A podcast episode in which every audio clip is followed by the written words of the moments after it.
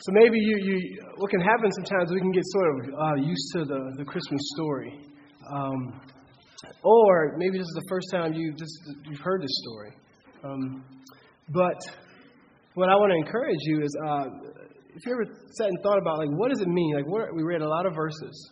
Uh, we looked at the story in Matthew, we looked at the story in Luke, a lot of verses. And so, what, what we wanted to do here was just to share some thoughts, almost to sort of explain in a nutshell uh, what, what the Christmas story means, uh, in, in, just in general.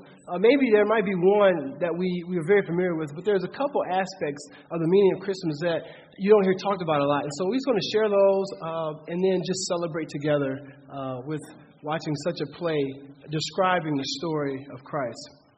Uh, with that said, I want to start out by just saying when you think of the Christmas story, Ask yourself do you think of the Christmas story really sharing the reality that worship became specific? That when a Christmas, the Christmas story is saying that all of a sudden, you know, just sort of saying things like, yeah, I, I go to church, or yeah, you know, God's in all of us. Um, what else do we say? You know, I talk to people a lot of times. Yeah, I'm, I need to, I need to get back in church. Totally meaningless. Uh, that's just religion. You know, people who have a universalist mindset where we say, you know, um, yeah, I, I know that God, I believe that God. And we can sort of throw the God word around a lot of times. And that's why I love that even in our body here, what we try to do is we try to, we, we try to talk a lot about Jesus. Because what the incarnation did was it made worship specific. And it says no longer can we just sort of universalize God to, to sort of get off of the, uh, the conviction of have, actually having to worship Him. But now I have to ask myself is this about Jesus? See, see, a Christian, a Christian willingly bows their knee to God. Okay? A Christian says, a follower of Christ says, Jesus, I love you. Jesus, I want to walk with you. Jesus, I want to obey you. Jesus, you are my king, and although you are called me your co heir, I'm your servant. That's what a Christian does. An unbeliever, a, a, a person who's not a follower of Christ, they don't willingly bow their knee. They don't say, Jesus, my allegiance is to you, my homage is to you. And see, the reality is, but we all will bow our knee one day. See, the Christmas story is that we all will bow our knee, but the question will be will it be for praise and worship now or for damnation later? That's the reality of this story. The reality of this story is that God has given us a way, He's pursued us in love, as you even look at the note there, that the incarnation begins this great news of love. That, you know what, although Although you know one day God will come back and there will be a judgment, that your sin is real, that judgment is real, the beauty of this story is that the cross is also real. That's the beauty of this story. And so the question you have to ask yourself is okay, if I'm going to bow my knee anyway, wouldn't it be more prudent uh, to bow my knee now? To experience true life now? to experience my Creator, experience the joy of life now. The Christmas story stars off. Those young people were up there sharing those verses and dressed up not just to perform, but they wanted to declare something to you that the Bible teaches that worship became specific at the incarnation. And the question you have to ask yourself is what are you doing with Jesus? Are, you, are we still playing a pluralistic game where we hedge our bets but give our allegiance to none? Or do we willingly bow our knee to the King of the universe? Think about it. The second thing that is very interesting about the Christmas story uh, that I love, uh, that you don't hear much, is, is that the Christian story really allows us to understand that it's a model. See, it's not, it's not us watching here and looking there, but it's Jesus describing something. He's describing something in how he lived, right, and what he did. So he comes, guys, as the first missionary. I'm sort of sharing in general what's happening with all those verses. When he, what, what he did, God of the universe, totally omniscient, omnipotent, all powerful, and what does he do? He willingly goes into another culture, okay, for the reason of proclaiming the good news of God to the world.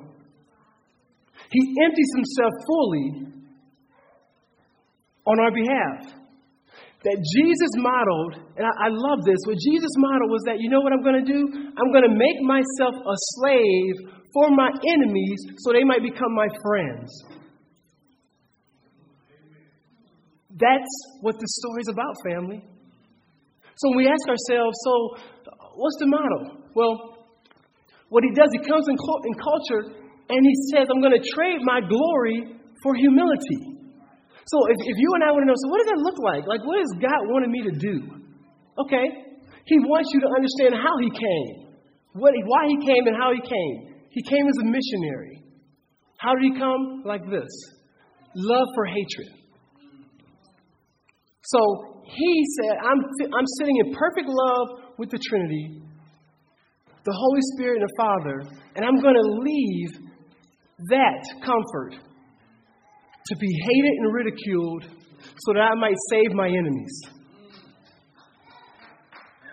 All power, all powerful, and became frail, became a human. See, we can't imagine that because we're not all powerful had all things and said, I'm going to be willing to become frail. That's what this story is about. It's about him modeling a way of life for us. And in his model, making us his friends. Honor for dishonor. Look at that. Rich for poor. Rights for no rights.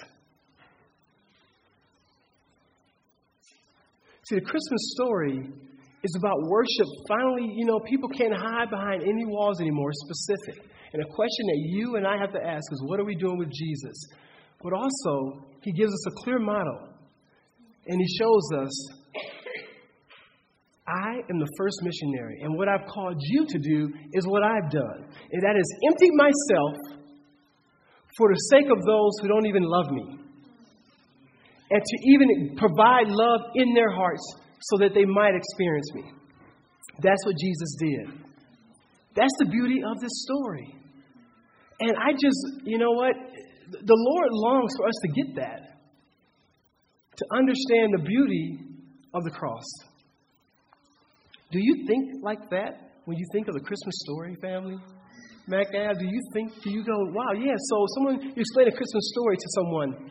Do you help them understand that guess what? No longer are we just talking about, yeah, God this, God that. You know, I you watch all these um, universalists, you watch the Oprahs and all these people who claim that they love God and they totally don't. Because I want to proclaim to you right now, in all humility from the scripture, that there is no perfect revelation outside Jesus is that if you're saying God this and God that, and Jesus is not the focal point of your deistic approach of what you're sharing, then at best you're talking somewhat semi good philosophy. But guess what? You don't love God because God's revelation is found in Jesus. So, so when, so when she, you know, it was, it, so you know, once, you know, a lady was sharing with her, and, and she said, um, the lady said, you know, God help me do this, and she said, yeah. Whenever we deal with the divine one, it just, you know, things work out. I'm going, that's a bunch of stuff, because and that's what we do. We hide behind, because what, what it allows her to do is to, to not pay homage. But when you say Jesus, see, now you're separating the men from the boys. Now the rubber is meeting the road because you're claiming that you love this person and that he's a king. But also, I just want us to understand Christmas, every Christmas should remind us of what God is calling us to what He's modeled for us, why He modeled it so that we could experience life And He's empowered us to live that, to retell that story. So when you think of this play and watching these beautiful young people, do you think about being on mission?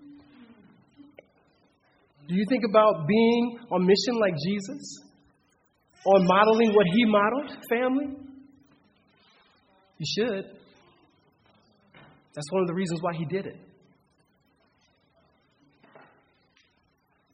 Finally, the Christmas story is a reminder.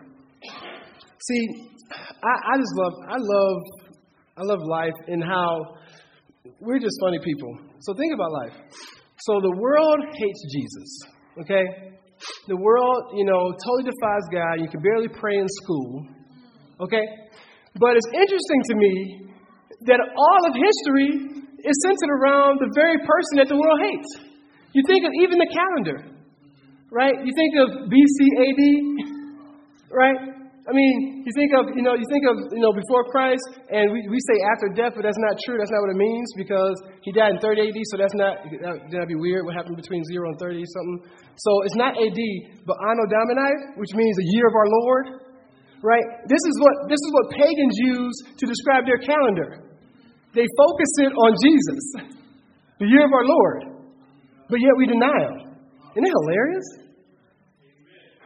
So so here we are, we got this Jesus figure where all of history is centered around him. Centered around him, and yet uh, we in our world deny the Lord. But do we understand that's what the incarnation is all about? Is you think of this man, history is centered around, but yet he was born a baby.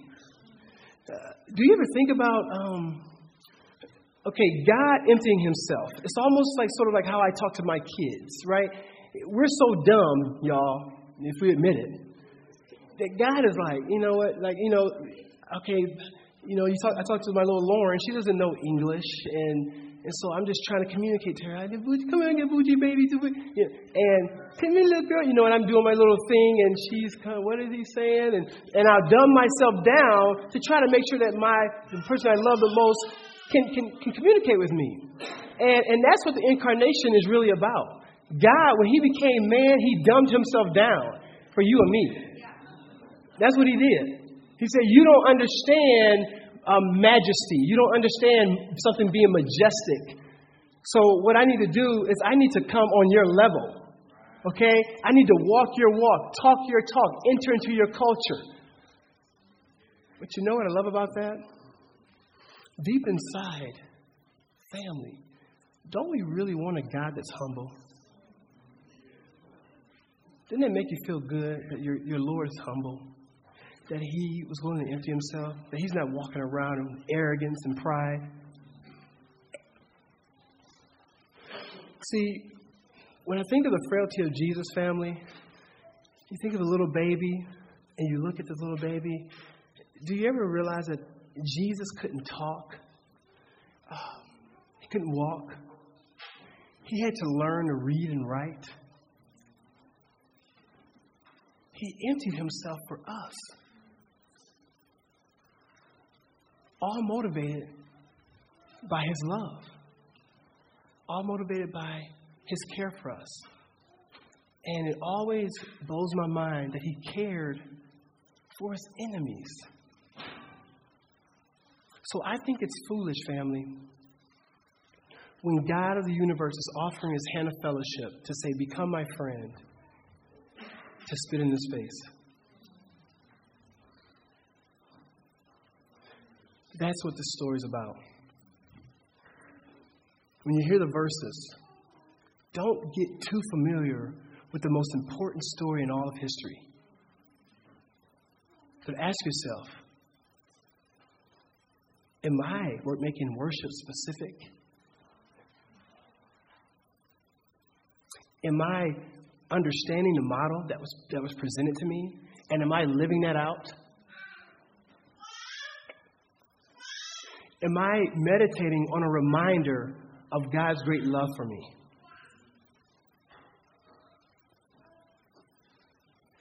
For those of you who, who aren't familiar with the story, and this is, you're like, oh, I want to ask you to become a friend of God. Uh, for those of you who have seen it time and time again, okay, and you're sort of used to this, I want to ask you to humble yourself. And really say, am I, am I living that kind of life? Is this story allowing me, sort of giving me the, the jolt to understand that life is all about Jesus? It's always been about Jesus. To recap, we can talk about these things all we want. Um, and that's the thing that, you know, I'm realizing as we, as we walk with the Lord, Mac Ave, is, is we, we learn more stuff. And, and the goal is for a doctrine uh, to be placed into our hearts where it belongs. And, and we can learn this and we go, oh, okay, so the Christmas story makes verses specific. Jesus, the Christmas story is a model. Okay, he's our first missionary. He models humility. He dies for us.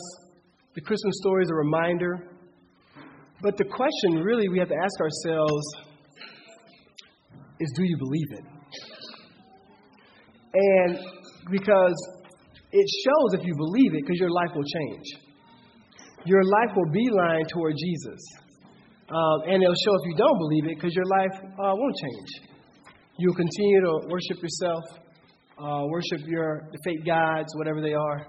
And so we implore you uh, to not let that be the case. We implore you to understand that this story is real, happened in history. And always to remind all of us, again, that our sin is real, um, that our judgment is real, but the cross is also real. And to understand that anything else, any other false religion, see, see, bad religion leads to despair and pride, right? Uh, despair and pride because if you do all these right things, you think you're all that, and you you become your own God. Despair if you don't do something, you don't think you can serve God. But the, but the beauty of true religion the beauty of Jesus, family, is when you have the humility to understand uh, that you're not perfect, that you, that you need God, and when you have the understanding that when Jesus said, It is finished, it was. That's the Christmas story. What I want to do, um, you, you ponder that. And, you know, and, on the 24th, uh, we're going to get back to I, uh, sort of teaching uh, th- through the scriptures. We'll have a, a description uh, from uh, from one of the, the, actually the passages that we just mentioned, talking about um, like why are you here? but we wanted to just share. We wanted to almost explain what all that was, so we don't just get caught up in just going through the rituals. Um, so right now, family, as you're thinking about that, there will be a song playing. I want you to just allow that to lull, just to, just to mold it over in your mind, those realities. So the incarnation, that's what incarnation does. It reminds me, it allows me to know that worship is specific, it allows me to see the model. And then we're going to take your tithe, and we really want to ask you if you're new here, we ask you to please keep your wallets in your pocket, keep your purses to your side. Uh, this is not about your money. Uh, we just want you to enjoy and to experience Jesus uh, if you're a Macaber, we encourage you to understand this is part of your worship to the Lord. And if you are new here, but yet you understand the reality that the tithe is an expression of your worship to God, please feel free to give as well, but not out of compulsion. Uh, with that said, let me pray for us, and then we'll have the people uh, come down and receive the tithe. And again, think about what we've shared and rejoice uh, in what we've just seen, and then we'll sing a few songs, and I'll close us in benediction. Lord Jesus, thank you for providing uh, for us, Lord. We acknowledge that this stuff is all yours. We, um, we pray that you'll give us wisdom on how uh, to use these resources to bring glory to your name in this community. Lord, we pray um, just for your guidance. We pray that you would allow um, your truth to not get lost in costumes and rituals. And we ask that uh, you would remind us uh, why you have um, been sent here um, to die from the dead on our behalf, and why you have sent us to the world to proclaim your good news. We ask all this in Jesus' name. Amen.